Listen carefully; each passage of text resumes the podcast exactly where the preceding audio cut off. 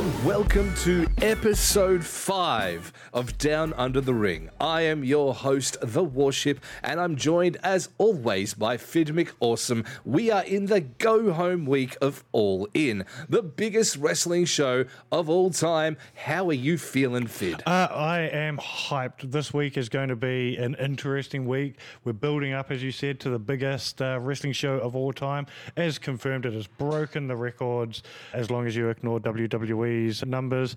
And there's things happening that are building up to this. There's a lot of question marks. I actually have a few questions we'll get into a bit later on regarding All In. But yeah, it's going to be an exciting week. I'm genuinely excited for All In this weekend.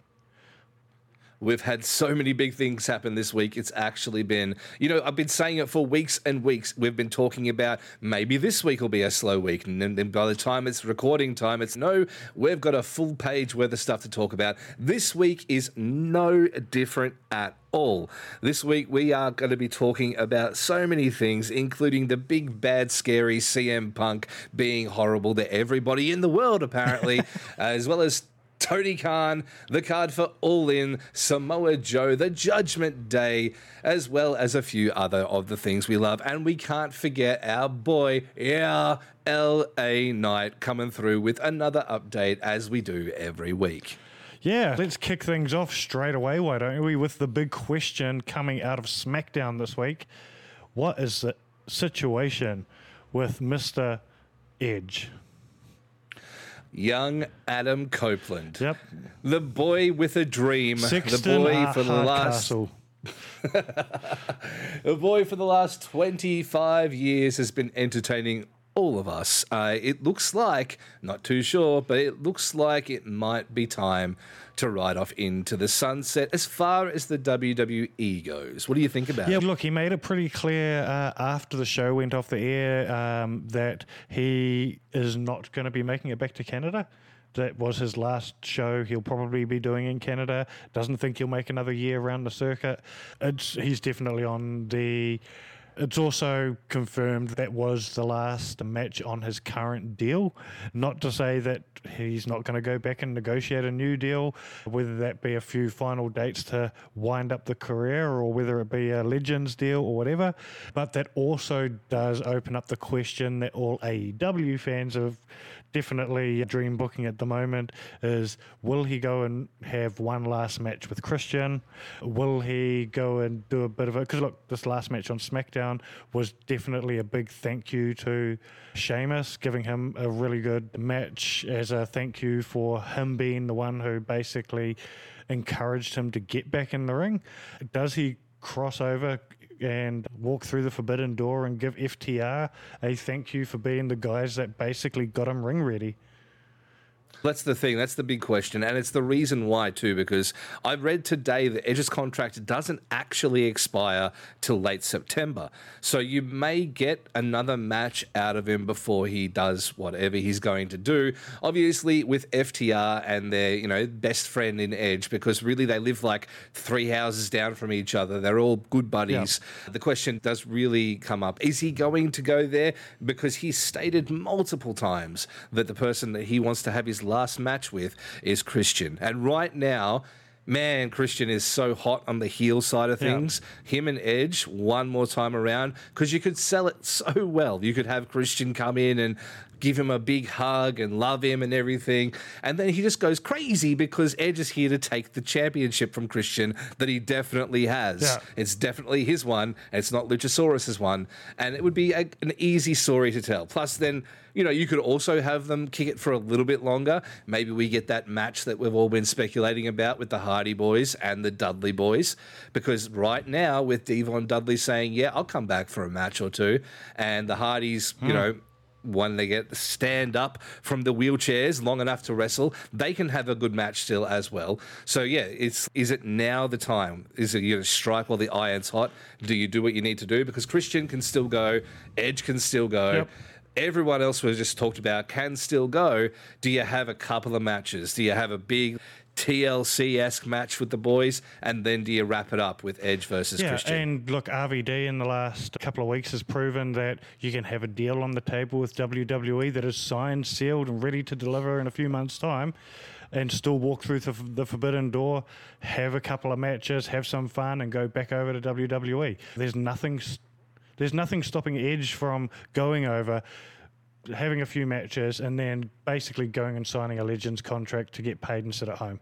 The thing I find really interesting is is that we were talking about this before Edge came back. Because before Edge came back, he went to Tony and he said, Hey, I'm not doing anything. WWE won't clear me to wrestle. Can I wrestle Yeah. here? Tony said, Hey, man, sure. I'll give you this much money and you can come do it. And then Edge said, Hey, Vince, just letting you know, this guy's offering me this. And Vince said, Pal, I'll put you back on. And he did. Yeah. So it really was because Vince was scared of losing Edge that he made the deal in the first place. So now, now that Edge is saying that's it, will they try to keep him again or will they let him go and do this thing? Yeah, look, there's so many different opportunities here, and I have no doubt that Edge is going to choose what's right for Edge, whether that be financially or whether that be just to get a few matches out that he really wants to have.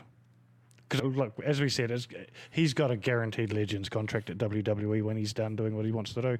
And he deserves it Oh. too. He deserves the choice. Wh- Whether it's to say, hey, let me have this match with my pretty much brother and then I'll be on my way, or, you know, even I could see a world where AEW even lends Christian to the WWE hmm. If they need to. So I was actually genuinely surprised that Christian didn't have a video package on this week's episode of SmackDown because we've had Jericho send in video packages for Cena and things like that. So uh, I was yeah, surprised we didn't yeah, see it was weird.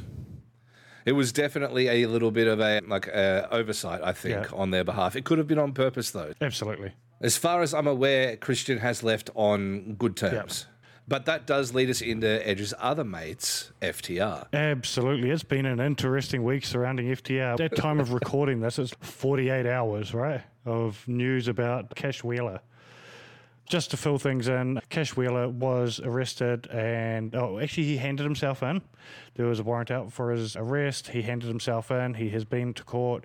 Court has basically found, they've found him guilty and he's on pre sentencing for essentially a road rage incident where he flashed a gun.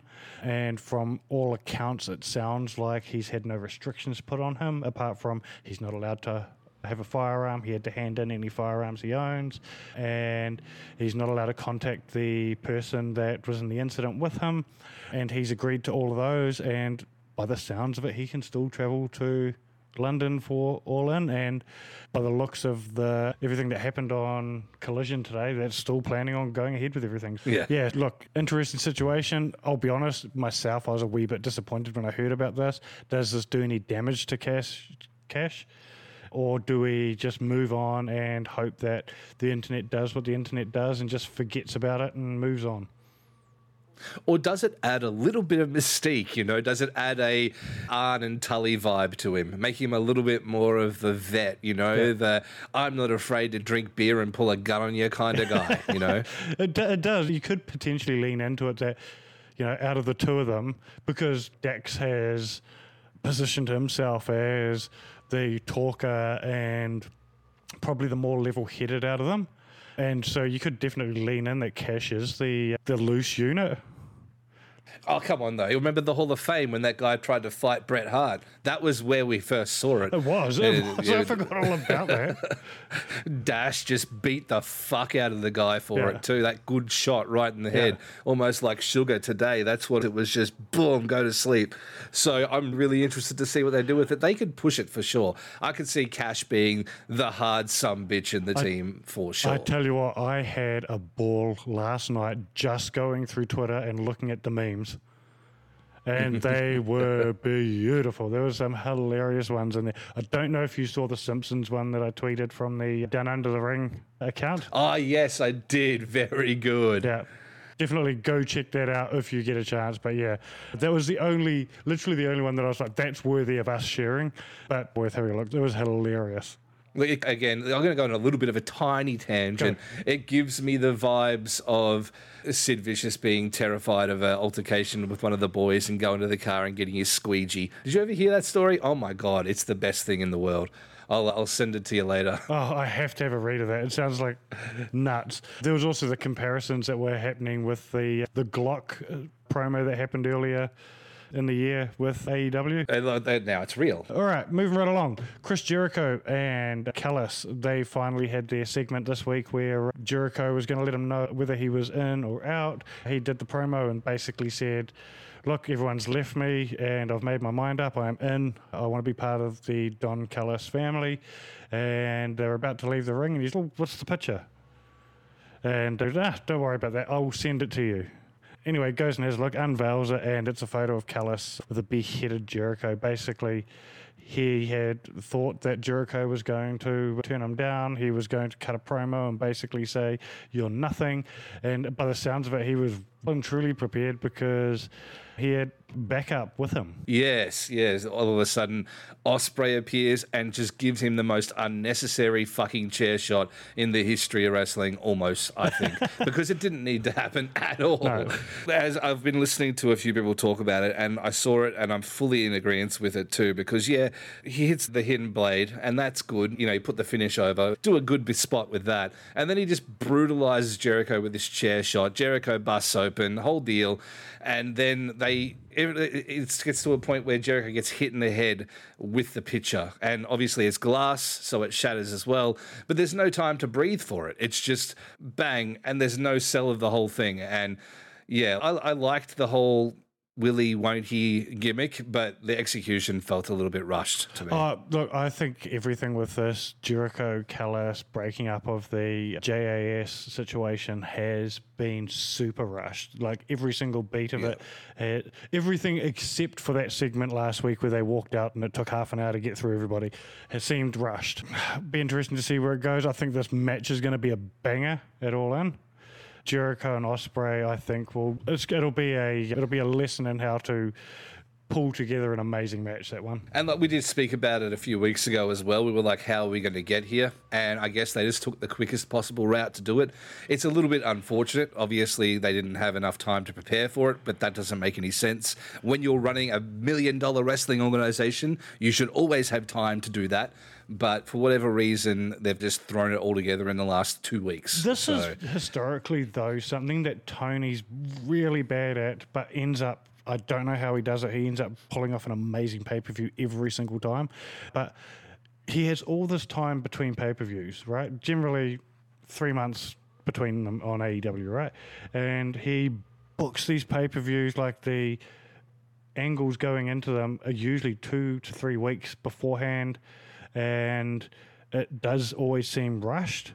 Uh, but like I said, he manages to do it and still pull off banger pay per views 99% of the time. Yeah, like it, it. Obviously, it comes down to the breadth of the talent that he actually has on the roster. Like at the end of the day, like it would be really easy to say, "Oh, you know, Tony's a shit booker," and he's not. He just throws things together, and it feels like it's the last second. And but then the good thing about that is, is that the talent just go, "Okay." And they just go out and have 500 star matches. so WWE's been doing this for 15 plus years, booking a pay per view th- in one month because they have to. They're forced to do it because they insist on having a pay per view every single month. Sometimes two pay per views within a calendar month. And, you know, they've been doing it. It's, I think because we know that AEW has longer. That we just expect them to cook those storylines a bit further. Yeah, I guess as a wrestler and a wrestling fan, I'm always used to the idea of you guys have got one to two months to get this match over Yeah. rather than one to two weeks. Do you think that due to the fact that they're not trying to sell tickets to this, that is the reason why they haven't bothered writing these stories. I almost feel further? like it's like a it's a fuck, you know. I almost feel like it's a hey, we already sold it out. Fuck you, I'll do what I want. That's how it feels, you know. It's a kid with his toys who knows that all the kids want to come over and watch him play with them. yeah, yeah. He's got the chase toys as well, so you know that everyone's going to want to watch. All right, since we're talking about All In, we've got one of the most interesting angles happening at the moment in AEW is MJF and Adam Cole. They're going to be opening the show and closing the show, uh, which I still can't get over that is happening. And they've gone into uh, in Dynamite this week. They've had a whole vignette, which all of these vignettes have been hilarious. This one here was instead of ba- them building to their match, this one was building to the match with Aussie Open. So they go to the Aussie, what is it, the Australian Steakhouse or Outback Steakhouse or what do they call it? The place that all Australians who have ever been to know that it's not Australian at all. Look, great segment. It ends up though with them back at the venue practicing their trap for Aussie Open and they end up giving a uh, double clothesline to one of the backstage workers. his name has totally gone from my head. He's a great dude. But anyway, but this here's interesting because it ends up with Tony Khan being involved in the segment, pulling them into an office, ripping them a new one for clotheslining staff backstage and just being menaces. And then they finish off the segment. Is this the first time that Tony's been on the show in a non I'm Tony Khan and welcome to the show capacity? It's the first time on a main show. He has done it on Dark where he's cut. That's not a real yeah, show. Yeah, That's yeah, a lie. He's done it on Dark, where he's come out and made matches. I think he may have actually done it on Dynamite during the pandemic era as well. He's come out and gotten mm-hmm. involved, but it was just him booking a match to drive a storyline. But it's definitely the first time he's been involved as a character. Yeah, it definitely had a lot more of the Vince McMahon damn it vibe to it than it did the I'm just Tony Khan oh, vibe. Uh, it was more of a I'm Tony Khan trying to do a version of Vince McMahon, but I don't have the uh, grapefruit to, to be Vince McMahon. yeah. Who does though? Who does in the world? Yeah. Nobody. Did, I did hear some speculation, and this one, the speculation actually came from Bully Ray, that this could be building to Tony Khan getting involved in the match at All In. Yeah, I don't know about that. I think I, I really do, not know about that. I was just about to ask that because I personally think Bully Ray is not on the money here. I, I, tend to lean towards the fact that it was just driving this segment and making the segment funnier. Yeah, look, I, I usually agree with Bully because Bully's fantastic in just about every way, mm. but I do think that this might not be the case. I think that it just came across a little bit more like a everybody knows that Tony runs the company and it's a little bit of a tongue in cheek, hey, I run the company, what the fuck were you doing? Yeah. Vibe to it, rather than if you don't do that, you're You know, there was none of that going on. Also, it's hilarious hearing Tony try to be authoritative. Yeah, I don't imagine he's a yelling person as a boss. I, I imagine him. I, I feel like he pays people for that. Yeah, I imagine he's more of a. I'm just really disappointed. And also, here's this gigantic person to yell at you once I leave the room and am on my plane very far away. Yeah, yeah, exactly right. Since we're talking about Tony, he's had been in the news in the last week as well. Things been coming up when it comes to CM Punk, and essentially, he's got a bit of heat with the boys apparently. Yeah, I've been reading about this all week as well. The problem is stemming from the fact that the the boys in general have a bit of a feeling that Punk can do no wrong in the eyes of Tony Khan. Like to the point where he was seen chanting CM Punk in the gorilla position when Punk returned.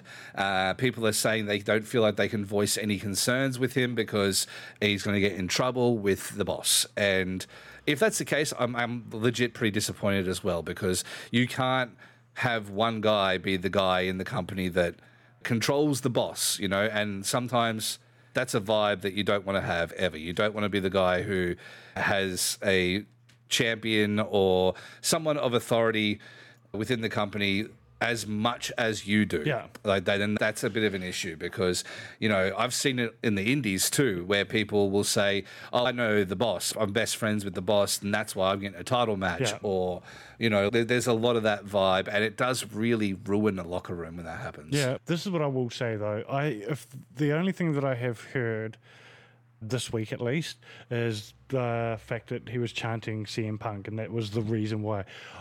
I would find it hard to not get wrapped up in that moment.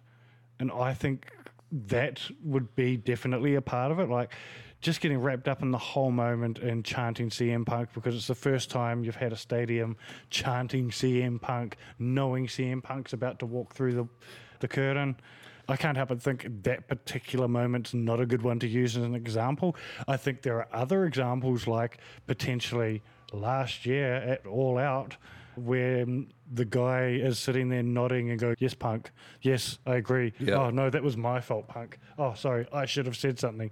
Like using that example as a way, like he was he pussed out. Uh, literally any podcast he's on that mentions CM Punk, he does the same thing. It's and what do you think about the controversy at the moment with CM Punk? And he's I'd love to speculate on the AEW fans being so good and the AEW matches are so good and we're really glad just to have good wrestling on our Oh, shows. look, just- like he just always just jumps past. Yeah, but he never addresses it. He's I can't speak to that, but what I can speak to is AEW has a big willy. There's never any reference whatsoever to the situation at hand. He's just good at doing that, but it does also honestly come across like he's always just avoiding the issue. And boy oh boy, do we have issues this week as it relates to CM Punk. It has been a non stop week of reports about how much of a piece of shit he is and all this kind of stuff. And a lot of it for me sounds a little bit like sour milk,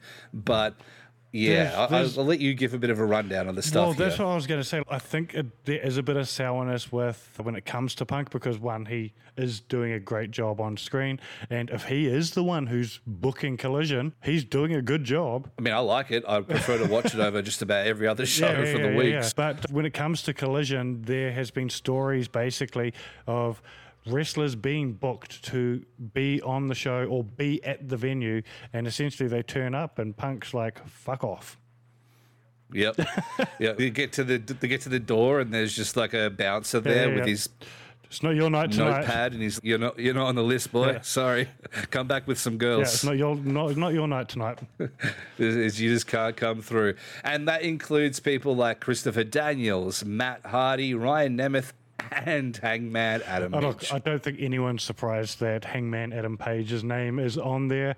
And look, I wouldn't be surprised if Hangman doesn't want to be in the same venue as Punk. He's done a very good job, Hangman, of saying nothing since All In.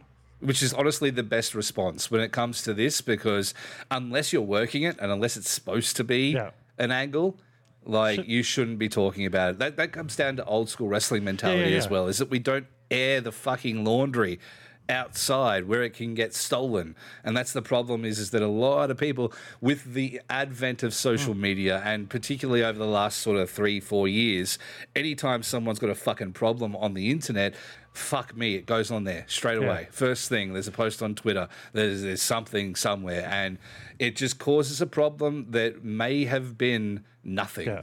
Into the biggest shit in the fucking world for that week. By the sounds of it, almost everybody that's on this list of people who have been sent home from Collision, people who are very involved in BTE as well. Matt Hardy, regular character on BTE. Christopher Daniels, regular character on BTE. Ryan Nemeth has his own segment. I think the only one that I'm surprised at is they're sending home the head of talent relations, who is Christopher Daniels. Like, he's the guy who should be sending people home. Yeah, and he should be there as well Yeah. at the shows because if talent have a fucking relation problem, they should be speaking to him first and not posting it on the fucking internet. Yeah, correct. That's where the first protocol should be. Obviously, there was a bit of a thing with that. He's just got nuclear heat on the internet. I don't know how that translates to the roster, obviously. Can't speak to that. Like we've said, the people involved are all people closely involved with the elite. So it could just be a bit of a a bit of an issue there as it relates to the elite. Uh, obviously, Nemeth's one is probably the most impactful, coming out and calling CM Punk the softest man alive on the internet, and then Punk's, ha, get out of my building. Yeah, but apparently they did have a conversation. yes, yeah, he's, ha. So you called me names. You want to do anything about that? No. Then get the fuck out of my building. yeah, yeah. So, oh, look, I'll also ask if that's what went down. I'll give Punk credit for being a walking outside and saying, "Let's go have a talk in the hallway." I'll give Nemeth credit for actually going, "Yes, we will go and have a talk out in the hallway." That's, I think, is the way it should be done. I'm not sure if sending him home was the right business, but uh, look, that's probably the only one that has anything to it. right? Look, at the end of the day, I hope he learns the lesson. And the lesson, again, is don't post this bullshit on the internet. If he takes anything away from it and comes back to work next week with a completely fucking different attitude on it, cool. I'm good. You know, that's fine with me. I just don't like the fact that, particularly over the last two years, I would say pretty much since this all started, it the rise in social media complaining about shit. Man, can you imagine if the fucking the Rock or Stone Cold came out on Twitter back in the 90s and was oh. just like, I can't believe that son of a bitch Owen Hart dropped me on my head. Yeah. You know, what an unsafe worker. Oh, hell yeah. You know, can you just imagine what the fuck, man? Who Well, gives, like, basically fuck, anybody like- that had dealt with Shawn Michaels. yeah, yeah. The, the Rock says, Shawn Michaels, I saw you doing blow in the toilets. Yeah. Yeah, fuck. It just would never have happened. Even if it existed then, I don't think it would have happened because the business was too important. And Undertaker was right there and he'd probably confiscate your fucking phone. you just yeet it out the fucking across the locker room. Yeah, uh, is that a problem that is real? Should we be talking about our locker room leaders at this point? Because, man, I know in locker rooms that I've been in, I have been around people who have been the voice of reason, the locker room leader. I would even go so far as to say there have been occasions where I have been that guy as well. Yeah. And the last thing that I would do in the situation where someone else was above me in that conversation is fucking talk shit about the show when they knew that it was something that I was upset about on the internet where they can see it. Like it just defies logic. Interestingly enough, right, I know more about what's happening backstage at AEW and WWE than I know is what is happening at my local wrestling fed, and I know wrestlers at that fed, and they don't. They if I even talk to them about what's happening on the show or whatever, they never mention anything backstage because I'm an outsider. You shouldn't fucking know. No, I'm an outsider. Like exactly right. You don't like. I remember being on shows with uh, internationals, and I remember being backstage getting ready, and someone walked in, and they were like, "Hey, you on the show?" And the person's no, I've got a mate here, and they're like, "Get the fuck out of the building! Just get out of this room. You are not welcome here because this is not your world. Yeah. Everything we do out there is for you. Yep. Everything we do in here is for us. There needs to be a separation there, Yeah, unless and you're that telling needs to to extend crew- to social media. Yeah, unless you're talented ring crew, Yeah. you don't need to be there. If you're on the show in any capacity, if you are a, a referee, if you are a cameraman, if you are you set the ring up and you're a rookie, cool. Yeah. You're allowed to be there because you're probably running me water anyway because I need a drink or a beer if it's after the show. So at the end of the day, you know, there are people who are allowed backstage. The internet shouldn't be Yeah. at all. And I remember we got under so much fire in the early days of my career when we would po- take photos with each other uh, after a show, you know, and we would take photos backstage. And I remember the first time it ever happened, it was like, what are you doing? And I, we were like, oh, you know, we're just excited. We had a good match. It's like, yeah, but fans can see that. You can't do that. Yeah. That's fucked, man. So if you're taking a selfie, I imagine it's a that's for me, not for the internet. Yeah, and, and like the thing about it is too is think of you know kayfabe is dead, Mm-hmm. right? Very dead. Rest in peace, kayfabe. But it exists in that circle. It exists in that bubble Yep. of the wrestling ring, and the wrestlers and the audience. There are different rules for different parts of each one of those things, and yeah, it, it's it really should extend to the main roster. It really should extend to the WWE, AEW. It should be everywhere. Before we go any further, this show is brought to you by OG Nerd. OG Nerd represents the gamers, the cosplayers, the collectors, the model makers, the tattooists, the artists, and the athletes. They are not just a clothing brand, they are a subculture. OG Nerd revel in their halcyon youth and embrace the lifestyle driven by nostalgia, humble beginnings, and heroes. OG Nerd strives to offer quality, comfortable, and above all stylish streetwear apparel inspired by a lifetime of gaming, music, and street art. I've worked with OG Nerd for many years and find their apparel second to none in terms of quality and appearance. Whether it's at a wrestling show or a convention, you'll be hard pressed to find a better armor for your rig. Get yours at ognerdlife.com. Okay, next week on Raw, we're finally getting the matchup Gunther versus Chad Gable. It's happening. How do we feel? Yeah. I'm wondering. But it's happening on Raw. But I'm wondering, dude, if we just with the timing, are we getting what you dream booked last week? Look, it's close. It's still two weeks away. Ah, Two weeks away from the deadline. But it's very possible. It- this could be it. They have been really getting the machine behind Chad Gable Yeah. this past couple of weeks. And if he loses, what does it really do for him? Other than he's the guy who almost beat the record, Mm. which again isn't the worst thing ever because at the end of the day, we already have someone trying to beat a record and he will lose as well. Yeah. So is it really going to hurt anybody if he loses it? No. It's going to push Chad. It's going to put Gunther in the spot where he can go for the big belt, perhaps. And it's just going to open the world up a little bit more. It, it led so many new feuds from it. It could be time. I'm not sure if it is, but it could be time. look, if you were going to book this and you have Gable win, which I think Gable, if he did win, he gets so much out of this. Do you have Gunther go after Seth? yes, Yes. that's it. That's the answer. Yes. immediately because if Finn's not going to do it, which now it doesn't look like Finn's going to do Yeah. it, then yes, have him beat the shit out of Nakamura and have him move on to Seth. Yeah. I don't see anything else happening if he loses the belt other than him going to the world Yeah. title Well, picture and- in one way or another. and another. I don't see him being involved in the bloodline story at all. I don't see a way of getting him in there unless you're shoe uh, without it feeling like it's shoehorned at this point. You need more time to get to that because they're already telling a story with the bloodline. Yeah. The only way that you could really do it is you need to turn him face because you're not turning Roman face at No. this point. He- He's too much of a heel until such time as he has lost everything. He has to be a heel. And I think that having Gunther as a face would be a mistake. Absolutely, exactly what I was just thinking as you were saying that.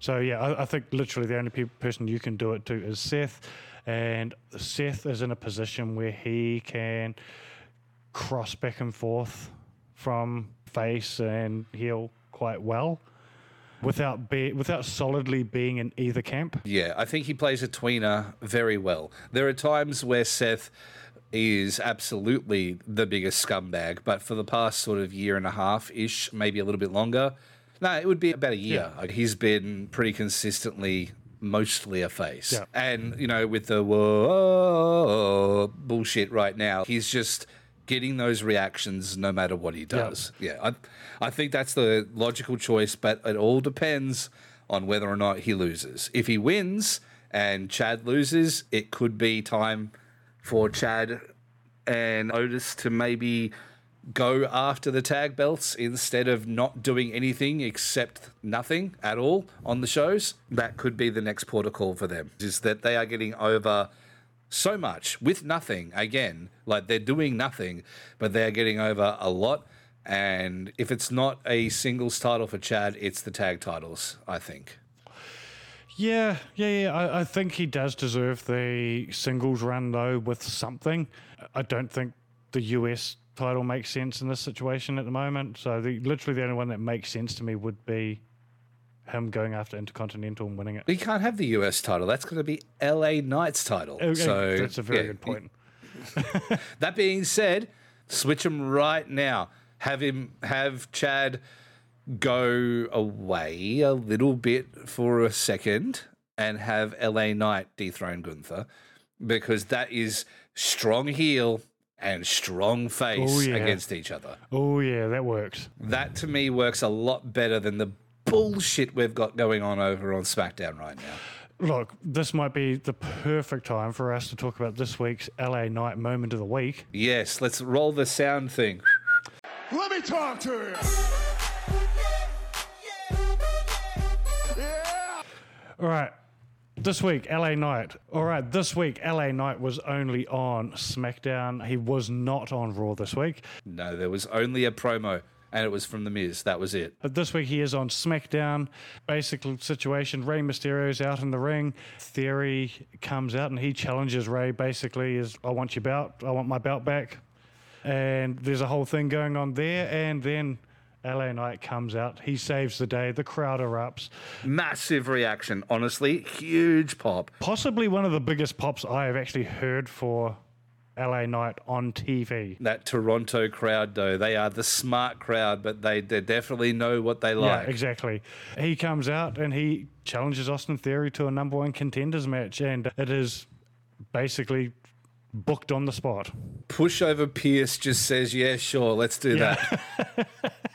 It's booked on the spot, and he is goes into the match. The match has got the Miz at the ringside, and Miz basically costs him the match. Theory is now the number one contender at Payback. It's going to be LA Knight versus Miz. Yeah, okay. So for me, one thing, just a real quick note, is that a lot of people have been talking mad shit about LA Knight's wrestling lately. This match was really good. It was a good like match. it was a really strong match, and LA Knight looked awesome in it the whole time. And it wasn't until the schmoz at the end that you know led to the downfall. And it was like it was perfectly told. I think it was a really good story.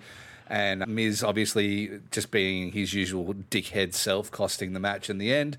But yeah, I really enjoyed it, even though it was a losing effort for LA Knight, because what this does now is it propels LA Knight versus The Miz at Payback. That's a pay per view match, which we don't really get for LA Knight yet, even though he really should be in Yeah, them. and it's not, and it's not a Yeah, there's- paid there's- promotional gimmick match. There's no fucking sausages. There's no energy drinks. It's just LA Knight wrestling the Miz, Yep. and I reckon he wins, and that pushes him to the next level. That's where now he'll start to say, "Okay, Theory, you beat Rey." And I know this jabroni here, Escobar, wants a shot. Fine, let's do a three way. Let's do it all. Let's do a four way. I know Rey's mad. Let's do a fatal four way at the next show. I don't even know what that is. Let's do that. And then that's the time. Push LA Knight, get him further along, have him win the belt. I reckon that's where we go from. Well, look, there, there's a tradition now in WWE, which is basically you come in from NXT, you are on the lower card, you work your way into the mid card, then you've got to work your way through the Miz card. We've taken a long time to get to the Miz card for LA Knight, but I think we're going to rush through the Miz card. Yeah, I don't see it going much longer than this. I think that he'll be decisively beat, and that will piss the Miz off, but it will piss the Miz off in a way where he slinks away from it. Yeah. I think that he may try to insert himself. We might get a six pack challenge out of it. He might try to insert himself into the title match after the fact, but I think no matter what happens, we're probably going to see LA Knight win at the next. PLE. Yeah, yeah. And look, he needs it. He probably needs to get a couple of back to back PLE wins. And look, if it's got the belt too, Yep. like from there, you can do so much with him. I would love it. And I don't think we'll see it because he's really, really white hot right now. Who else was really white hot before a big heel turn? The Rock. I would love to see LA Knight become the corporate champion and really push that, you know, heel turn out of nowhere. Take it from them. Give them what they want. Give the fans everything they Yeah. want and then take it away. That will push him so far, so fast. And then he could basically do the whole bullshit of you didn't get me here, I got me here. and then you can slowly but steadily bring him back you know because honestly it might not even work. And if that's the case you get an anti-hero champion. You get stone cold. Exactly. from the ashes of a rock idea you get a stone cold idea. And as far as it goes that's all that we ever talk about him being. So And lean i into can definitely it. see that. I feel like if he becomes the champion and then is just a face, it will make him stale so quickly. I love him, but I do feel like if he wins the belt and we get everything we want, unless he loses it again straight away, he, it's not going to work. Uh, Exactly. So you need to turn him fucking heel in the most brutal fashion and then let him take that belt and all the catchphrases, invent some new ones for when he turns back to being a face. Yep. And let him take all that shit. Can you imagine he comes out with a belt on his shoulder, he's got the sunglasses on, ooh, like that, and he gets in the ring and he's, let me talk to you. And the crowd just fucking boo. Yeah, yeah. He's, you know, yeah. And they start to say, shut up, that's my line. You don't say that. I say that. Yeah. You know, really just push that oh, shit and the crowd forward. would start chanting "Yeah" to be antagonistic. It's the same thing we saw with Daniel Bryan, right? Exactly right. It is it is the smart play, I think. Oh, love it. Love a good dream book. We're talking about dream matches. We had Trish Stratus versus Becky Lynch finally. However, it did end in a no contest due to interference from Zoey Stark. Uh, No way. I I know. Nobody saw this one coming. But it does look like we are going to get the match that Trish actually has been wanting for a long time. She's been very vocal about the fact that back in her day, she was doing bra and panties matches and five minute pay per view shots, basically being treated as toilet breaks. And they never got to do cool shit like Royal Rumbles or steel cage matches. And so she's finally getting the steel cage match that she's wanted. And I'm really looking forward to this. I think Trish and Becky could have a hell of a match. I think it also, inside of a cage, you can hide some of Trisha's weaknesses that she's got. Because as much as I think she's great, she doesn't move the way she used to. She's not And also, she still smells of an era where women's wrestling was good with a question mark at the end of it. She does still come from a different it was as good as they were allowed to be, right? Exactly right. Uh, and it wasn't until Becky's era really kicked in that you got to see women actually wrestling like they should have always been allowed Exactly. to do. So now seeing Trish come back, and by the way, let me just say, Tr- Trish has come back and has to- totally reinvented the way that she wrestled, has totally taken this new era on board fully. There are still niggling things here and there about the way that she moves that do smell of that old style, you know. It doesn't matter if it's a botch because you guys knew what we were trying to do, right? We're Yeah. girls, it's okay. But there's, yeah, there's definitely less of that now. And I think that putting her in a cage match as well, it's really good storytelling in the sense that this fucking Zoey Stark fucking showing up all the fucking time and just being a dickhead constantly and costing matches and you know you remove that element. All of a sudden, you've got Zoey Stark trying to climb the cage and then getting pushed off, Yeah. and maybe a sick bump for Zoey Stark through the announcers table or something is coming for I sure. I have to say this: I love Zoey Stark. I think she's amazing. I think she's great at what she and her involvement in this is doing more for her than anybody. Oh, look, and all the swearing was a place of love. You know, Yeah. for me, like that's the kind of reaction you want to get from oh, someone. Oh, you know, like fuck off, get the fuck away, just let them wrestle. That's what you're supposed to do. Exactly. So all credit for that. Yeah. Yeah. And moving to the cage match, transitioning into this match is going to be really good. I'm looking forward to it. And honestly, when it comes to Becky, I almost got to a point where I wasn't really looking forward to much Becky matches anymore. So th- this has helped me revitalize my my love for Becky Lynch. Yeah, and just to touch on what I mentioned about Zoey. Question for you on this one. Can you think of a woman that's been called up to the main roster in the last few years that has been inserted into a storyline that has not felt like it's just filling up time on the show? that isn't named uh, Rhea Ripley. No. Yeah, okay. It- Yeah, But in saying that, when Rhea was first called up as well, Rhea wasn't doing a lot really. Like Zoey's been inserted into this story very well. Every her she has a meaning for being there, and what it's doing for her is brilliant. Like she's going to be remembered. It's classic storytelling as well. We would always do this on the indies too. When it comes to introducing a new character, the best way to do it is to introduce them with someone who has some clout behind Yeah, them as and well. And you've got two people from two generations with nothing but clout, and she's adding to the story. Yeah, yeah, she's able to stand out on top of all that as well. Yeah. So, yeah, exactly what it needs to be. Perfect for Zoey. It will push Zoey to the moon if there's some kind of payoff for it. Yep. And I'm not talking about payoff being Becky Lynch putting her in the disarmer and she's screaming and tapping out and getting victory. I'm talking about the next night on Raw. I'm talking about the next things that happen after this. Absolutely. Uh, now, while we're talking about call ups from NXT, uh, we've actually had a NXT call up who has not done a lot since the call up, but in the last few weeks has been very much involved in the Cody Rhodes and Finn Balor story, or in the Judgment Day as a whole, to be honest. He's been standing around. That's something. He's had conversations in the back with Finn. And that's now. Let me get his name right on our notes. J.D. McDonald, Scottish last name. I think it's Irish actually, but Yeah. oh, I think I, I wrote him as JD McDooby Doo. But JD McDonagh, he's been uh, very much involved in the storyline, and we're finally starting to see that he is actually involved in the Judgment Day now. It looks like he is very much a part of that unit or going to be a part of that unit. or it could be a reason for Finn to leave.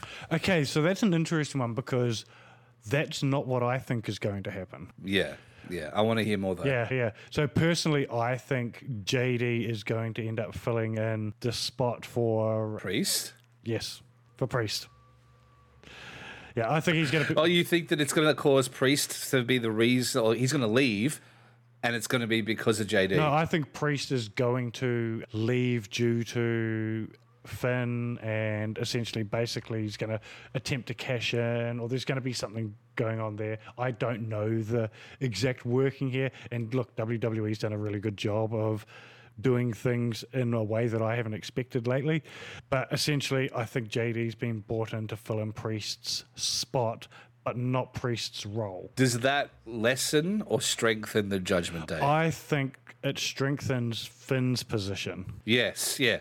But so does that. So I guess what it is then is with JD coming in, it will establish Finn as the leader. Exactly. Rather than the question of who the leader Yeah. is, with it being Rhea at the moment Yeah. being the most likely to be the leader. Yeah, or do we just end up going to a position where we have Finn continuing Judgment Day with JD and Rhea for Rhea and Dom for a while? I think Rhea and Dom can go off on their own at some stage. And do we just have a revolving door on Judgment Day like what they've done for years with the Bullet Club? like we had not to self-flagellate here but we had a pretty massive almost similar stable in EPW when I was there called the solution. And when it was 3 of us to begin with it was this really tight knit strong stable who could go for any belt and was always involved in the card. We extended that to seven members. So we got a girl we got two more guys we got another guy and at the end of the day it watered it down You end up getting an NWO situation. well, NWO situation, yeah. At the end of the day, because we then every time the fucking music hit, there was a fifty percent chance it was going to be Dead Souls from the Crow soundtrack because it was going to be our music coming to the ring because that's how the shows ended up being. And the problem with that, obviously, is that it, it saturates the whole thing a lot and it loses its punch. So one thing I don't want to see is JD just being part of the Judgment Day and they're all of a sudden one member stronger Yeah, yeah. Uh, because I do feel like at that point we're hitting that territory where you've got currently you've got any any of them can go for the main belt and any of them can go for the tag belts and you have your women's champion who I still think could go for the main belt if she wanted to. Yeah. But you've got people established in their different roles in their different classes. You add another person in, and all of a sudden, you've got someone challenging for the IC belt. You've got someone challenging for the tag belts. You've got someone challenging for the world championship, and then the, they're on the show from start to finish. We've started seeing that already a little bit on Raw because they tend to be there everywhere all of the time. So yeah, I'm just a little bit worried that at the end of the day, if it's not someone leaving Judgment Day, it and it's adding someone to Judgment Day, that's going to do more harm than good. Yeah, it's yeah, it's an interesting story that they're telling here. What I found interesting is that the show did end very hard leaning into the fact that Judgment Day are strong, they are still together, and all the social media that's gone out afterwards has supported that, which leads me to believe that they're not strong. Yeah. and they're Yeah, it leads me to believe that it's it's almost like someone just trying to overcompensate for it. They're like, yeah, no, we're real good. It's fine. Everything's fine. Don't worry about the fire. There's no fire. It's okay. that fire over there. No, it's not there. no, that's nothing. No, that's it's a shisha. It's fine. All right. Now I wanted to get into a bit of bitching and getting your opinion on things. Okay. Um, Uh, you, you did warn me about the bitching, so yeah, let us bitch. Yeah, yeah. First up, the all in card. I've got a question for you. Is the all in card enough? This is what I want to how I want to put it to you here is we've got the biggest wrestling event of all time. It's going to be bigger than any WrestleMania. I think it's dope that they have booked this match based predominantly on their own talent. Like the main event is predominantly AEW guys. Almost every match has got AEW guys in it. But the thing is, they with the matches they've got, they're very much catering towards AEW fans, hardcore fans. What I have concerns about is if they want to do this again next year and the year after that and the year after that, which they potentially could do if they do a great job this coming weekend, are they doing enough to entertain casual fans? Because this is something that WWE do a great job of. AEW fans mock the hell out of WWE for having celebrities on the show, having musical artists on the show, having social media stars involved in the matches, you know, all of that. However, these are the things that get mainstream attention. These are the things that get casual fans excited. These are the things that will have a casual fan start watching your weekly show and be excited for your big event next year. Do you think that the current card and the booking is enough? Okay. So, my thoughts are you have got a very New Japan esque card Yep. right now. You've got a card that is focused on your stories. Everything about it is AEW, with exception to Aussie Open's match, which again is still an AEW match because Aussie Open could literally be replaced with anybody with a championship because the story is MJF and Adam Cole. Mm-hmm. You've got that match. You've got the FTR match, which is FTR Young Bucks. Again, very AEW centric, almost smart markish in its booking because it is booking based off of the knowledge that you have about All Out and the Brawl and CM Punk and everything else. That is why that match is being booked. If you know about it, that's what you know. Yep. Like you don't know anything else about it. Who cares that they came out and said, "Oh, we think we're the best tag team in the world, but we have to beat the Young Bucks." That's not what it's about. Everybody knows that's not at all. You've got the the the four way with the women, which will be great. And it has got that UK influence in there as well. So I think that one's a standout for me as far as them doing the right thing with it.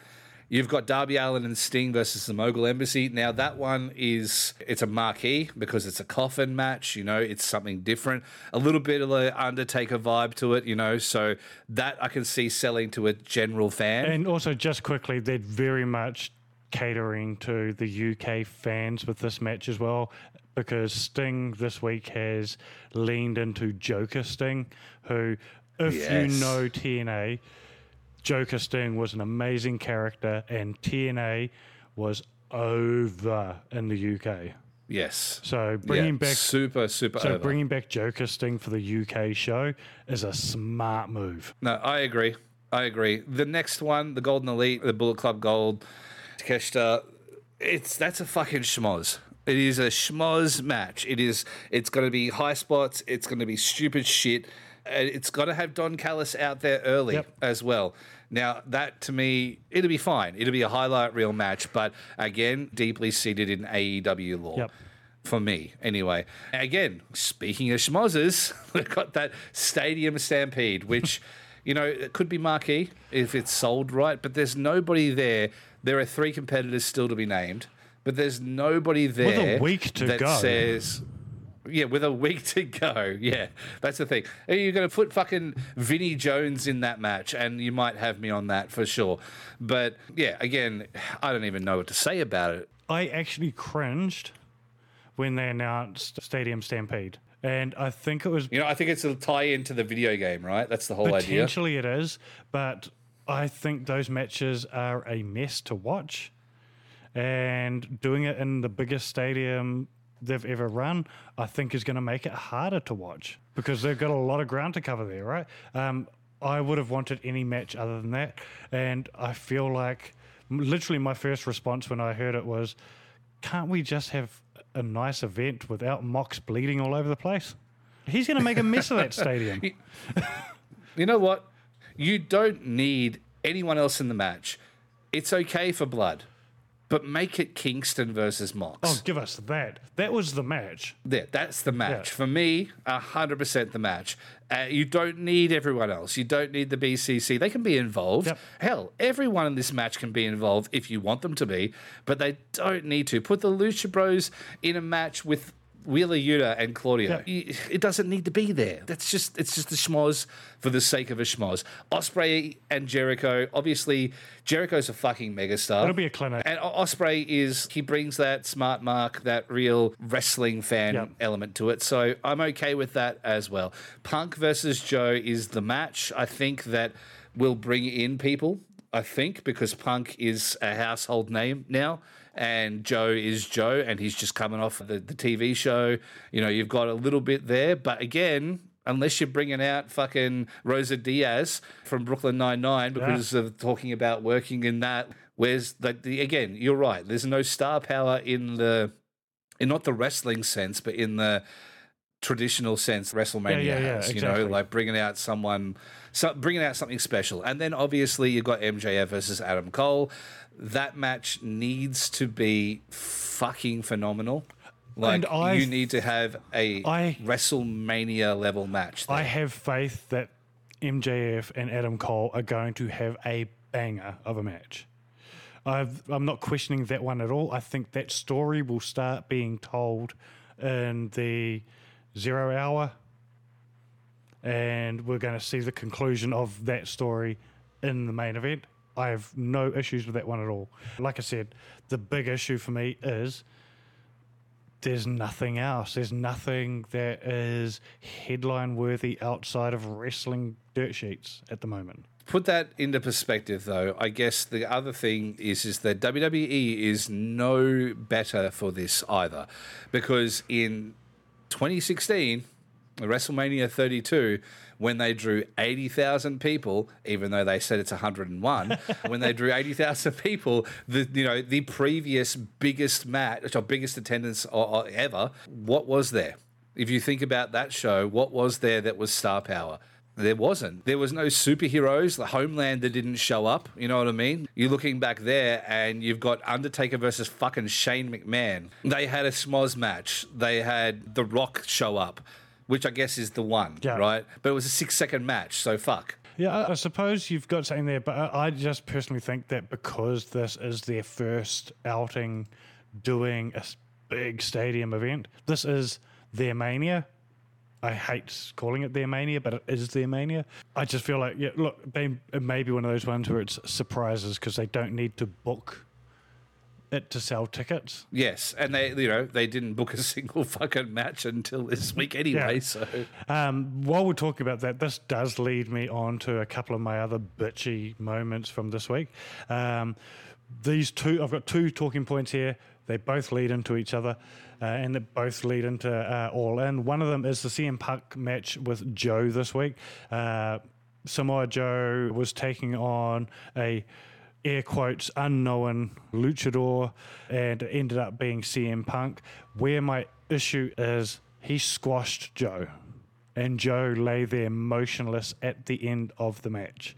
And he lay there motionless for the entirety until it went to commercial. I. Yep. How do you feel about them squashing Joe, like Punk squashing Joe just before a pay per view? To me, as a viewer that doesn't have a crazy amount of backstage knowledge on wrestling, I looked at it and was like, if you can demolish him as quickly as you demolished him then, wearing a mask, then it'll be a cakewalk at next time you're in the ring with him. You've already shown that you can kill the guy. I feel like they needed to show more of Joe's confusion I think they needed to show that he was not taking the match seriously. Hmm. They needed to establish the fact that he was just like, oh, I've beat up all these mask guys recently. Like, this will be another one of those. And in a way, they did. But once he hit the go to sleep, particularly, it was like, and it was horrible go Yeah. to sleep. But once he hit the go to sleep, and he's, yeah, hey, guess what? I'm Kurt Angle. Wait, no, I'm not. I'm not Kurt Angle at all. I'm CM Punk.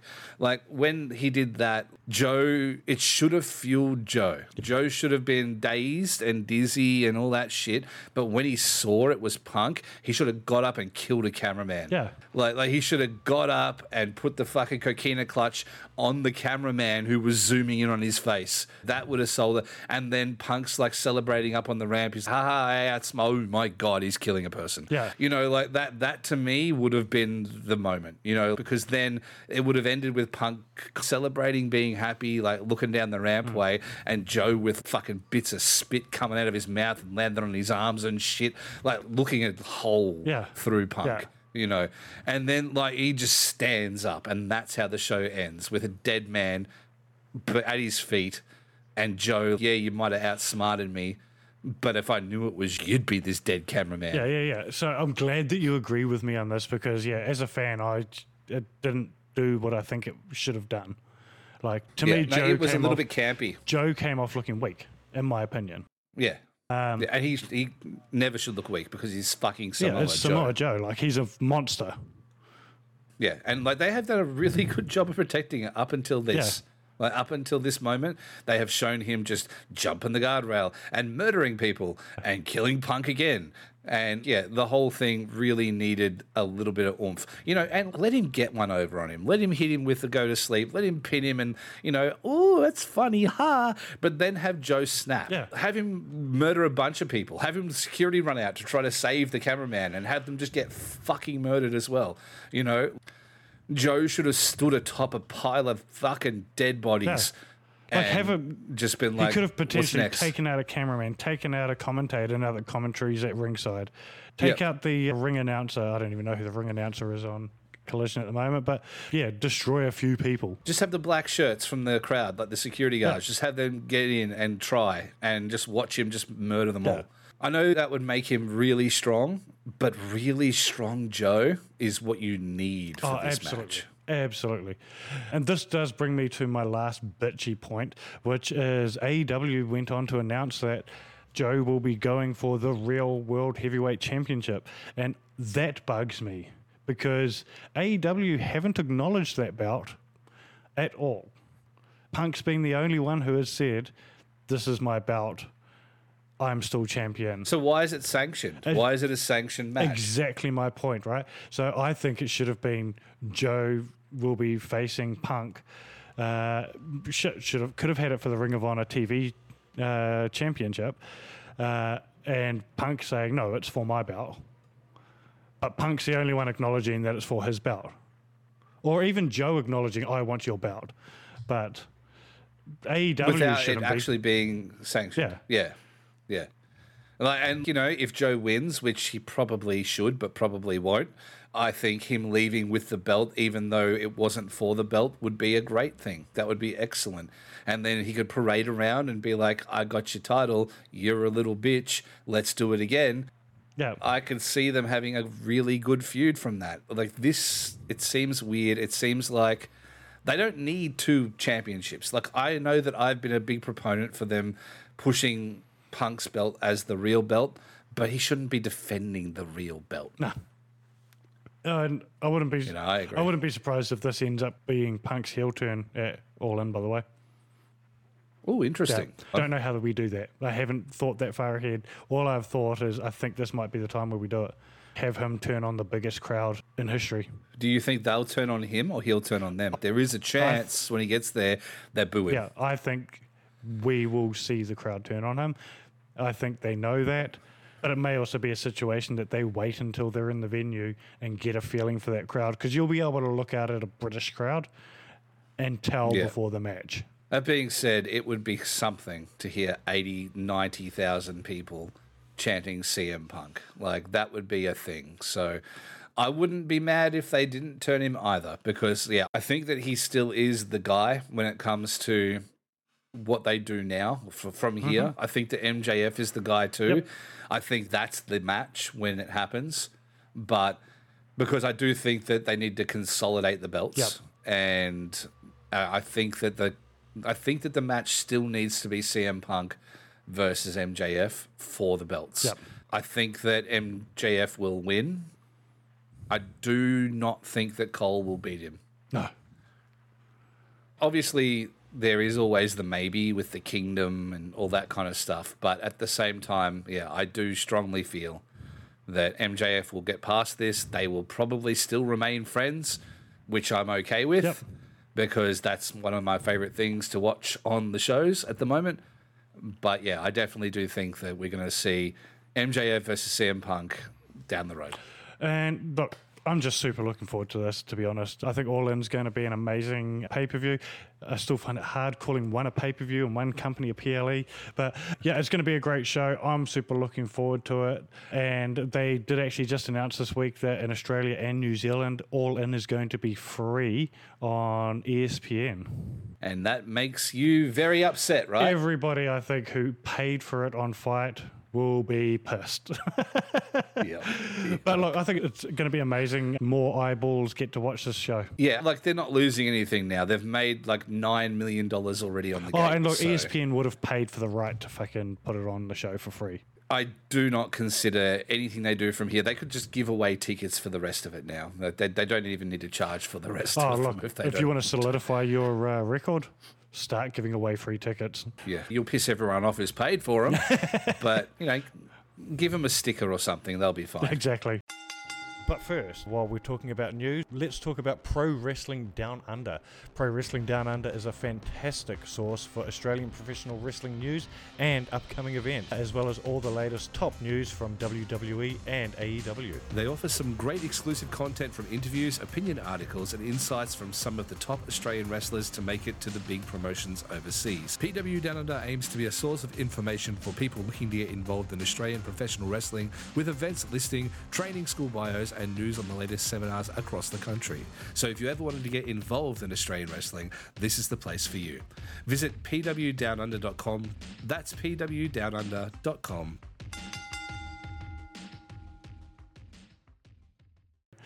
Right now, what is happening around Australia and New Zealand when it comes to local independent wrestling? What do we got on your side of the world, Warship? First off the ranks is Dude Where's My Ring? They don't even go here. That one is on August 25th with a couple of international deathmatch wrestler specialist people coming in to do the thing. It's going to be a big show and it is just down the road from where I work, so I will probably be getting a drink and watching it myself. Outside of that, we have New Horizons Pro Wrestling NHPW Crossroads featuring Minoru Suzuki and Low Key, plus a heap more. That one is on August 26th. Oh, I wish I could be seeing Minoru Suzuki live. Oh, it's going to be such a stiff match. all right. Heading over to New Zealand now. Action Packed Wrestling. They're having their event Encore. It's happening at Kaipara College at Helensville, New Zealand. It's on August 26th. You can pick up tickets at eventfinda.co.nz. Then we go to Renegades versus GCW. This is the big tour everyone's been waiting for. We're going to have some amazing internationals coming over and Huge card. huge card. This runs from August the 25th right through to the 27th. They're hitting Sydney, Melbourne, and Brisbane. Tickets are on sale right now. Make sure you get them because this one is going to be a banger. Now, All Star Pro Wrestling, while we're talking about international stars coming over, they are having International Invasion on September 9th in Hamilton North Bowling Club in Broadmeadow. That is going to be an amazing one. We've got Robbie Eagles from New Japan who is going to be coming back to one of his original home territories. So that one's going to be one well worth watching. There's also some internationals coming over from the UK as well. If you're in the Newcastle area, make sure you pick that one up. September 16th, they're also going to be returning to Padstow on September 16th. This weekend, Orlando Jordan was actually called out during their Padstow event. So make sure you hit that one up. He's been called out to take on the heavyweight champion, and you can hit them up at the Padstow RSL. And also this week, Emo Mania by PWA was announced. This one's an interesting one. It's going to be a big crossover between uh, some emo DJs are going to be involved in it, and it's actually got a bit of a crossover with Twitch streamers as well. It's going to be a, a good one worth going to. September 2nd, that is going to be at Liberty Hall Entertainment Quarter in Sydney. Also, this week, New Japan Pro Wrestling's local promotion, Tamashii, have announced that they've got an event coming up. It's going to be at the Crowbar on September the 15th. You can pick up tickets at oztix.com.au. And we've got World Series Wrestling on October the 6th to the 13th. Going to be an absolute banger of a tour as well. And we've got BCW 53, August 25th at the White Horse Function and Convention Centre in Burwood East, Victoria. Yeah, so that is the wrestling that we've got on the list. If you want to be a part of the list, hit us up on the socials. Hit us up on Twitter, X, I guess. Hit us up on Facebook. Hit us up on Instagram as well. Or just, you know, at us, where I am at underscore warship and you are. At Phid McAwesome on everything, including Tout. Ooh, Tout. I haven't heard that name in a fucking century. I don't even know Holy if the shit. servers are still up for that. No, it's got to be down. It's got to be down. It was just WWE's TikTok. That's all I ever saw it as. And I'm pretty sure that's all anyone ever has as well. That's us for another week. Yeah, good show. I enjoyed talking about all the things. I still feel like we've got so many notes every week, and I still think that we need to probably work on maybe covering one or two things. But when we get started talking, we just don't seem to stop as well. But we, we hope that you enjoyed the show as well. And yeah, hit us up on the socials. Please get a part of the conversation. We'd love to hear from you. Coming up soon, we've got some guests as well. That's the last thing I want to mention. We've got a couple of really cool people coming on to have a talk to us, and not just wrestlers either, but people involved in wrestling, ancillary people who are so important to the industry as well. Make sure you follow us for more information on that as it is made apparent. And thank you so much for listening, whether it's on Spotify, Google Podcasts, Apple Music, and all the other places you listen to pods as well. And thank you so much for listening. And as always, we'll see you under the ring.